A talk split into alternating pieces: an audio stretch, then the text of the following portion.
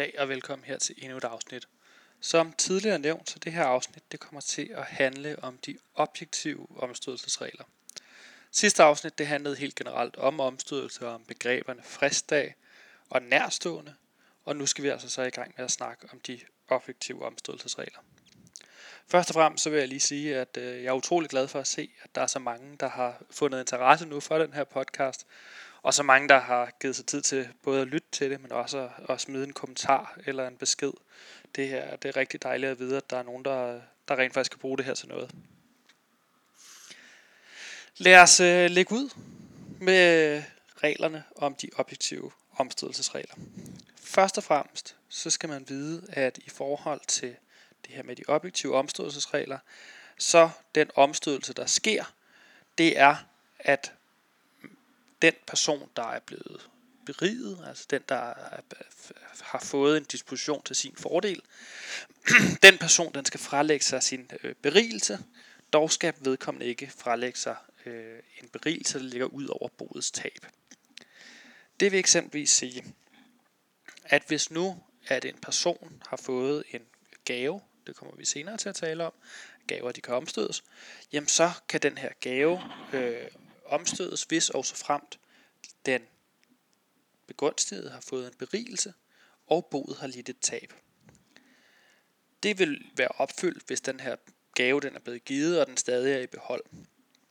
Men hvis vi nu siger, at man har fået en bil i gave, og den her bil den er blevet brændt af under nogle optøjer på øh, Nørrebro, eller ude i Albertslund, som det sker lige i øjeblikket, jamen altså så vil man jo ikke længere have en berigelse. Boet vil stadig have lidt et tab, men man vil ikke have nogen berigelse som den, der er begunstiget.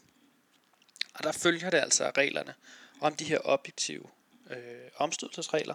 Det fremgår af konkurslovens paragraf 75, at der skal man kun frelægge sig berigelsen. Det vil sige, hvis man ikke har nogen berigelse, jamen så har man heller ikke noget, man skal frelægge sig. Og så er man egentlig, så at sige, home safe, så, øh, så er der ikke noget, man skal hoste op med. Dog så er det sådan, fremgår også af pakke 75, at hvis man har modtaget øh, penge eller andre ting, som man har solgt og har fået nogle penge til gengæld, jamen så uanset hvordan man har brugt de penge, så vil man altid have den berigelse, der svarer præcis til det pengebeløb, man fik. Så det er altså kun, hvis det er ting, og det er ting, der ligesom går tabt, uden at det er, fordi det er blevet omsat til penge, jamen så kan man bruge den her særlige regel til at sige, at det er kun berigelsen, man skal frelægge sig, så hvis man ikke har nogen berigelse, jamen så kan man ikke øh, omstøde til, altså over for den her person. Så det er super vigtigt, at man husker det. Herefter så skal vi i gang med de her objektive omstødelsesregler for alvor. Og i forhold til de objektive omstødelsesregler, der kan man inddele dem i to forskellige kategorier. Der er det, der hedder de kreditor forringende øh, omstødelsesregler, og så de kreditor forrykkende omstødelsesregler. De for forringende, det er, hvis man har lavet en disposition, der går ud over alle kreditorerne. Eksempelvis, hvis man nu giver en person en gave, jamen så er det jo alle kreditorerne, det går ud over, at der nu er færre penge i boet, på grund af, at man har givet den her gave. Hvis det derimod nu var, at man havde betalt én kreditor i stedet for nogle andre kreditorer, så ville det være en kreditor forryggende, fordi reelt set, så er der stadig de samme penge og de samme øh, krav. Man har bare flyttet rundt på nogle penge. Og det siger man så, jamen altså, det kan stadig omstødes, hvis de betingelser, de nogle gange er opfyldt, men det hedder en kreditor forrykkende og ikke en kreditor forringende disposition. Grunden til, at man skal kunne kende forskel på de her to, det er fordi, at der er forskel på de omstødelsesfrister, der er. Det er nemlig sådan, at hvis det er en kreditor forringende, så er standardfristen 6 måneder. Og hvis det er en kreditor forryggende, så er standardfristen 3 måneder. Og det er jo simpelthen fordi, at øh, de her forringende, der synes man ikke, der er helt det samme hensyn at tage til den modpart, der nu engang er, hvor i forhold til de forryggende, jamen altså, der, der kan der være et større hensyn, man skal tage til, til modparten, og derfor så, så har man den her regel med, at der ligesom er de her forskellige frister. Og så skal vi lige have fat i de her frister. Altså enten de 6 måneder, de 3 måneder, eller nogle af de forlængede frister på 2 år. og hvordan man regner dem ud. Fordi det man nemlig vil se, det er altid, at hvis der er en eller anden disposition, der er fuldbyrdet senere end x måneder før fristdagen, så kan det omstødes. Det betyder, at vi ligesom skal finde ud af, hvordan pokker er det, man udregner den her frist. Og hvis du nu er ude at løbe, så har du ikke rigtig et stykke papir. Hvis du ikke er ude at løbe, og du bare sidder hjemme i sofaen, så har du muligvis et stykke papir. Hvis du så prøver at tage det stykke papir, og så siger, øh, slå et streg på det, og sige, jamen det er ligesom fristdagen, vi har ved den her streg, så kunne det eksempelvis være den 1. i 7. 2019. Det er så fristdagen. Så skal vi have fundet ud af, jamen, hvilken periode kan vi så omstøde dispositioner i. Så skal vi først finde ud af, jamen, altså, hvad vil det her senere end 6 måneder før fristdagen eksempelvis betyde. Der skal man så gå fra den 1. juli 2019 og 6 måneder tilbage. Og nu øh, er jeg, øh, ligesom øh, dig, der formentlig lytter, øh, ikke øh, matematiker på nogen måde, men jeg vil umiddelbart mene, at øh, hvis man går 6 måneder tilbage fra den 1. juli, så bliver det den 1. januar. Der er det så sådan, at nu skal vi have det der senere end 6 måneder før ind. Og det man så skal gøre, det er, at når man er kommet til den 1. januar, så skal man lige gå en dag frem til den 2. januar. Fordi det er sådan, man skal læse de her regler. Altså man går enten 3-6 måneder tilbage, et år eller to år, og så går man en dag frem, fordi så er man senere end x måneder før. Så det vil sige, jamen altså, hvis nu fristdagen var den første i syvende, jamen så vil man kunne omstøde efter de kreditor øh, for rykkende regler fra og med den 2. april 2019. Dispositioner foretaget derfra og frem. Og i forhold til de kreditor forringende dispositioner, der er det så fra den 2. januar og frem. Og det er ikke sådan, at fristdagen sætter en eller anden skarp grænse øh, sådan i i forhold til, man, den sætter selvfølgelig en skarp grænse i forhold til, hvor langt du kan gå tilbage, men du kan godt gå hen over fristdagen. Så det her senere end tre måneder før, jamen det vil altså sige perioden, øh, som er to måneder og øh, henholdsvis 29 eller 30 dage øh, før, men man kan faktisk også godt gå om på den anden side af fristdagen. Man har en særlig subjektiv regel, der handler om det her med, at man kan gå over på den anden side af fristdagen, men man kan reelt set også godt bruge de objektive regler til at gå over på den anden side af fristdagen, altså i perioden mellem frist og dekretdagen. Men nok om fristdag og matematik. Nu skal vi til at snakke med jura og nogle paragrafer. Og vi skal til at snakke om de paragrafer, der gælder for de her objektive, objektive omstødelsesregler. Der er først og fremmest, øh, sådan det starter i øh, kapitel 8, og den første paragraf her, det er konkurslovens paragraf 64, der omhandler gaver. Og der er det sådan, at hvis det er en gave, så kan den omstødes, hvis den er givet senere end 6 måneder før fristdagen, eller hvis den er givet senere end et år før fristdagen, medmindre at den person, øh, som dispositionen er sket til fordel for, kan føre det, der hedder et solvensbevis. Det skal jeg nok forklare lige om lidt. Eller hvis det er en nærstående, der er den begunstigede, så kan man gå hele to år tilbage. Så skal man først, finde, først og fremmest finde ud af, hvad pokker en gave. En gave, det er øh, det almindelige gavebegreb, det man kan huske tilbage fra familieafretsundervisningen. Det er en øh, vederlagsfri formuefordel, der bliver givet som et udslag af gavmildhed. Og det her med som udslag af gavmildhed, det lægger man ikke helt lige så meget vægt på i konkursretten, som man gør i familiearveret. Men altså som udgangspunkt, så er det præcis den samme definition. Altså at hvis man har givet et eller andet vederlagsfrit som et udslag af gavmildhed, eller som et udslag af, at man gerne vil besvige sine kreditorer, jamen så er det en gave. Så der er vi så langt. Så ved vi, hvad en gave er. Så lovede jeg, at jeg ville sige noget om det her solvensbevis.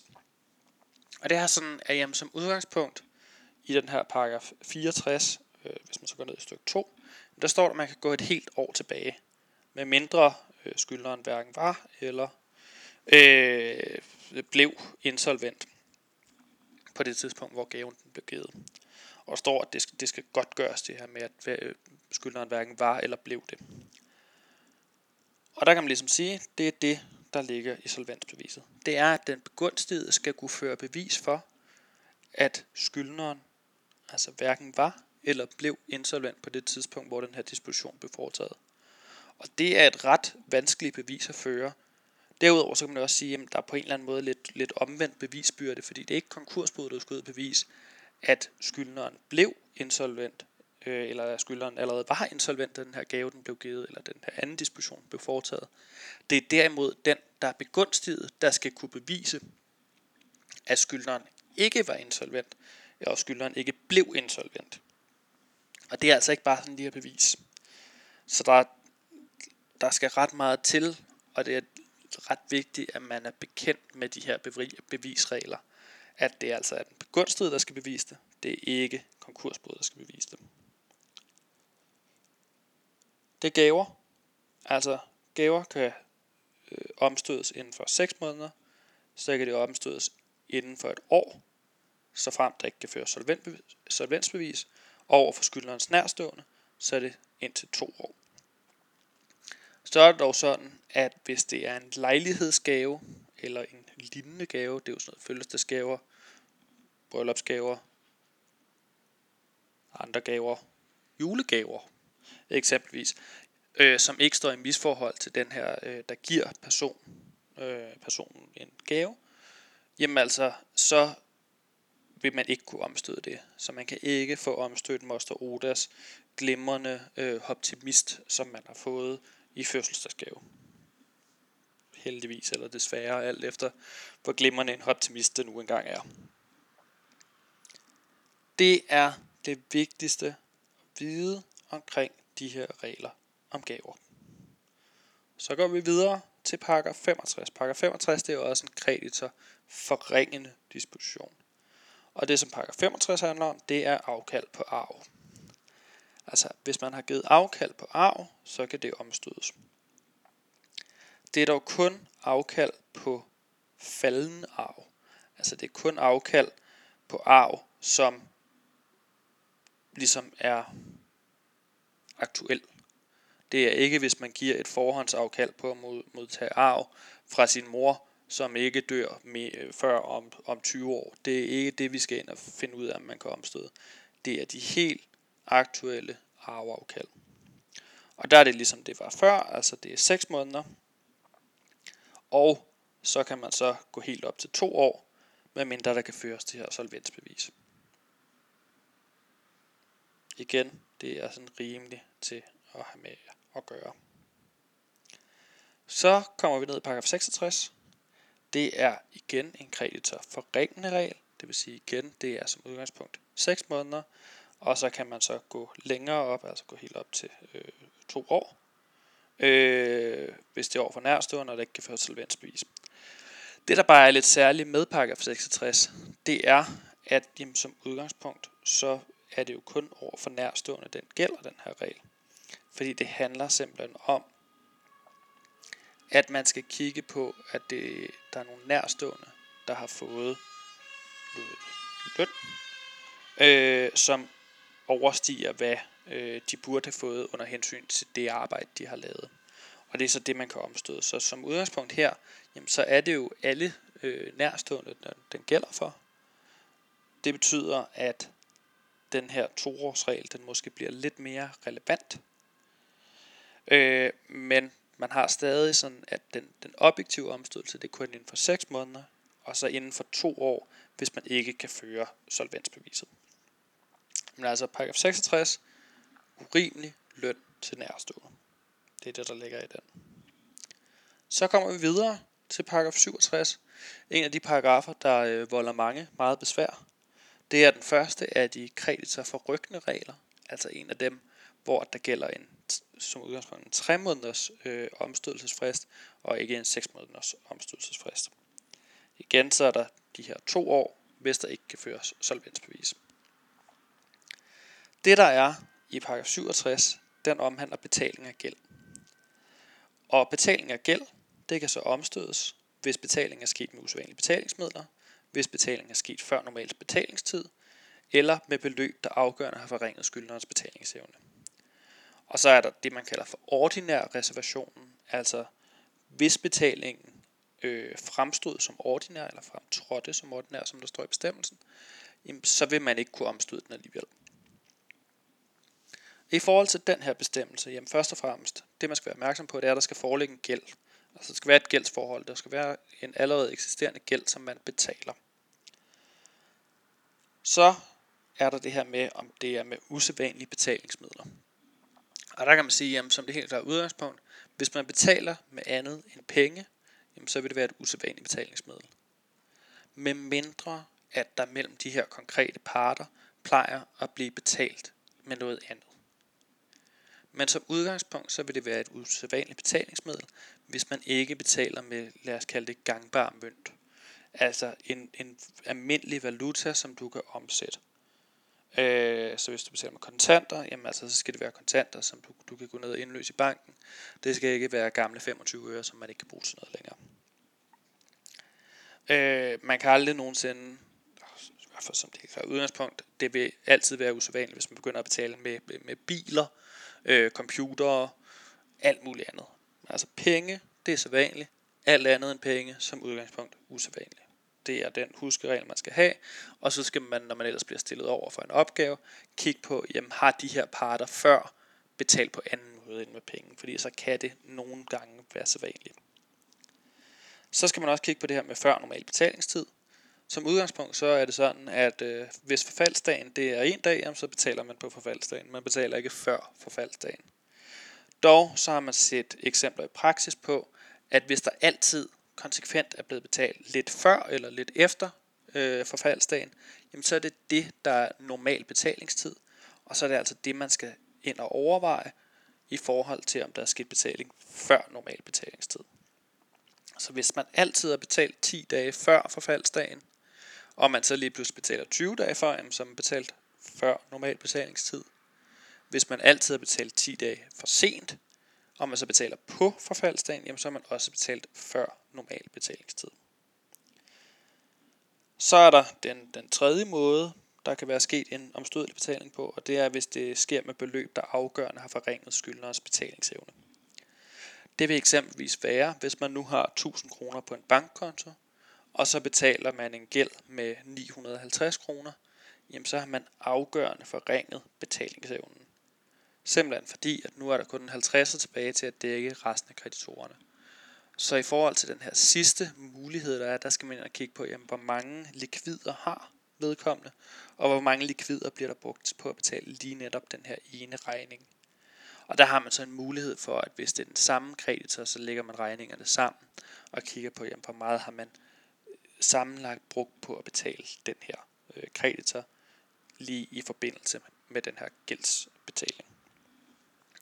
Og så er der den her ordinære reservation, altså man kan ikke omstøde, hvis det er fremtrådt som ordinært. Og i det her med ordinært, der ligger der, at jamen, hvis det er forretningsmæssigt øh, berettiget, at man har gjort det på den her måde, jamen, så vil det ofte fremtræde som ordinært, og så kommer man altså ikke ind og omstøder det bagefter. Det var paragraf 67. Så er der paragraf 68. Den skal man øh, ikke gøre noget ved. Den handler om veksler og checks. Og øh, altså checks findes ikke længere. Veksler, det er ikke noget, man, øh, man skal gå nærmere ind i. Paragraf 69, den kommer vi til at snakke om på et senere tidspunkt, når vi skal snakke om modregning. Så den vil jeg øh, springe over nu. Og så kommer vi så ned til paragraf 70, der omhandler omstødelse af pant eller en anden form for sikkerhed. Paragraf 70, igen en kreditor for ryggende regel, det vil sige, at udgangspunktet der er fristen 3 måneder, og så er der mulighed for at forlænge fristen til 2 år, øh, hvis, det sker til for, hvis det sker til fordel for en nærstående, der ikke kan føre solvensbevis. I forhold til paragraf 70, der er der to dele. Der er det, man kalder pant for gammel gæld, og så er der det, der hedder smølereglen. Begge ting er indeholdt i konkurslovens paragraf 70 stykke 1. Pant for gammel gæld, det vil sige, hvis jeg nu har øh, stiftet et lån for en måned siden, og jeg så i dag bliver ringet op af min bank, der siger, ved du hvad, vi skulle gerne have sikkerhed nu, kan du ikke lige give os pant i din lejlighed, Mathias? Jamen, det vil være pant for gammel gæld, fordi jamen, de havde taget den risiko, der var ved at låne mig nogle penge uden at få sikkerhed, og nu kommer de så bagefter og vil gerne have sikkerhed det vil være pant for gammel gæld. Det er sådan forholdsvis til at have med at gøre. Smølereglen, der har vi alle sammen læst den her dom om, at jamen, man skal jagtage sin sikringsakt med det samme. Det vil sige, hvis man gerne vil have pant, så skal man tinglyse det med det samme. Der er en dom med en stakkels bankmedarbejder, der har udbetalt lån på en fredag, men først får sendt øh, hvad hedder det, pantebrevet til tinglysning om mandagen, og der siger man så, jamen altså, det kan omstødes på grund af den her smøleregel, fordi man ikke har tinglyst med det samme. Det er helt grundlæggende til det, der ligger i paragraf 70. Det, der så også ligger i paragraf 70, og det som der er mange, der er bange for, og øh, ikke behøver at være bange for, det er der faktisk slet ikke nogen grund til, det er det, der hedder øh, netto-metoden. Øh, og netto-metoden, det er, når man skal finde ud af det her med, om der er givet pant for gammel gæld. Fordi hvis man nu har en kassekredit, sådan en kassekredit, den går op og ned hele tiden, det vil typisk være sådan, at i starten af måneden, så vil man skulle betale en hulens masse regninger som virksomhed, og det betyder jo så, at så ens likviditet den bliver rimelig, øh, skal vi kalde det negativt belastet. Altså, man kommer til at have en masse penge, der går ud af virksomheden. Det betyder, at så bliver ens træk på kassekreditten højere, og på den måde så bliver gælden til banken større. Så i løbet af måneden, så tjener man nogle penge, og så skulle det gerne være sådan, at ens gæld til banken stille og roligt bliver mindre og mindre og mindre. Indtil det så igen bliver omkring den første, og så starter det hele forfra igen. Så skal det jo så bare helst være sådan, at man løbende bliver mindre og mindre øh, gældsat, øh, fordi så har man en fornuftig forretning. Hvis man bliver mere og mere gældsat, så, så skal man måske finde sig noget andet at lave. I forhold til den her netto-metode, der skal man gå ind og kigge på den dag, hvor banken jagter sin sikringsakt og får tinglyst deres lån, jamen hvad er gælden præcis på den dag? Så skal man bagefter finde ud af, jamen, hvad er så gælden på den dag, hvor at der skal ske omstødelse. Altså fristdagen. Eller dekretdagen. Hvis der er en positiv nettoforskel, altså hvor man tager beløb nummer 2, og så trækker beløb nummer 1 fra. Hvis det så er et positivt tal, så er det ny gæld, og det kan man så ikke omstøde, men man kan omstøde alt det, det gamle, altså alt det, der ligger under det beløb. Hvis det derimod er et negativt tal, så vil alt sammen være gammel gæld, og så kan man omstøde det hele. Øh, hvis tallet er 0, jamen, så vil det hele også være gammel gæld, og så kan man også omstøde det hele. Så i forhold til den her netto-metode, altså der handler det om, om der er sket en netto forøgelse af gælden, efter sikringsakten er blevet foretaget. Hvis der er sket en netto forøgelse, så vil det være ny gæld, der ikke kan omstødes, hvor den gamle gæld, der kan pantet for det, omstødes.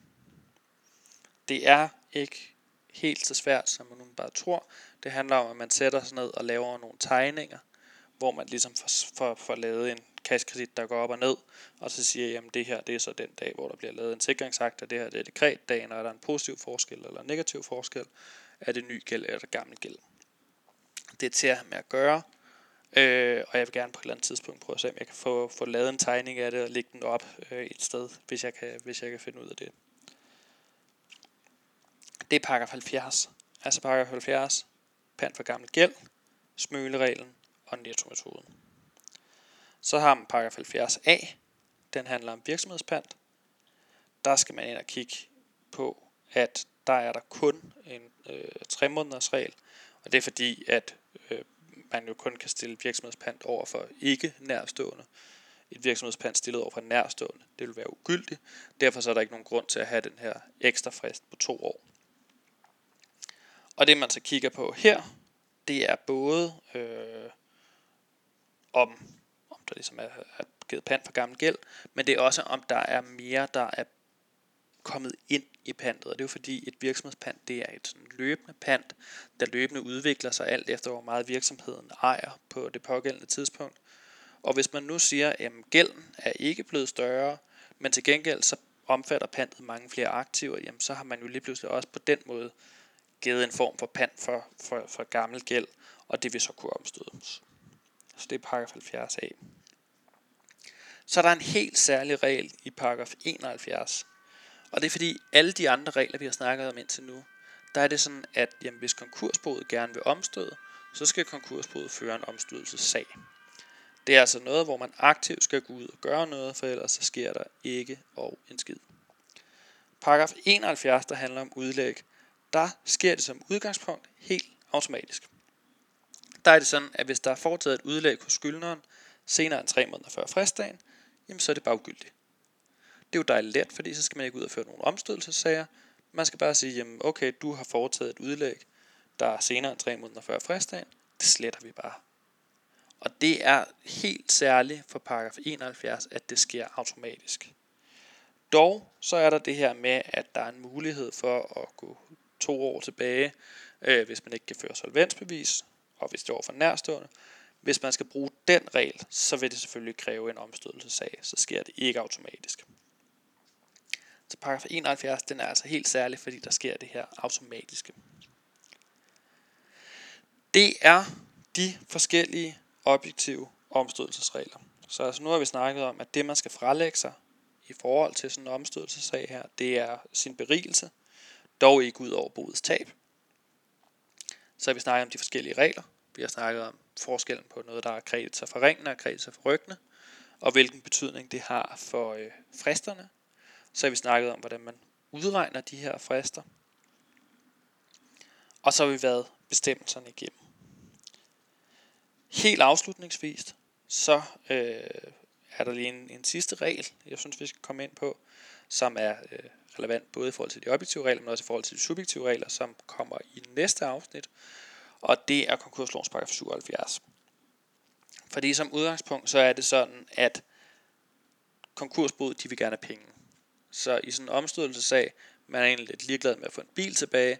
Hvis man bare kan få nogle penge, det er federe, og så, så behøver man ikke bagefter gå ud og sælge den her bil. Dog så er det sådan, at i paragraf 77, der står der, at hvis en af parterne forlanger det, så skal man tilbagelevere det, som man har fået.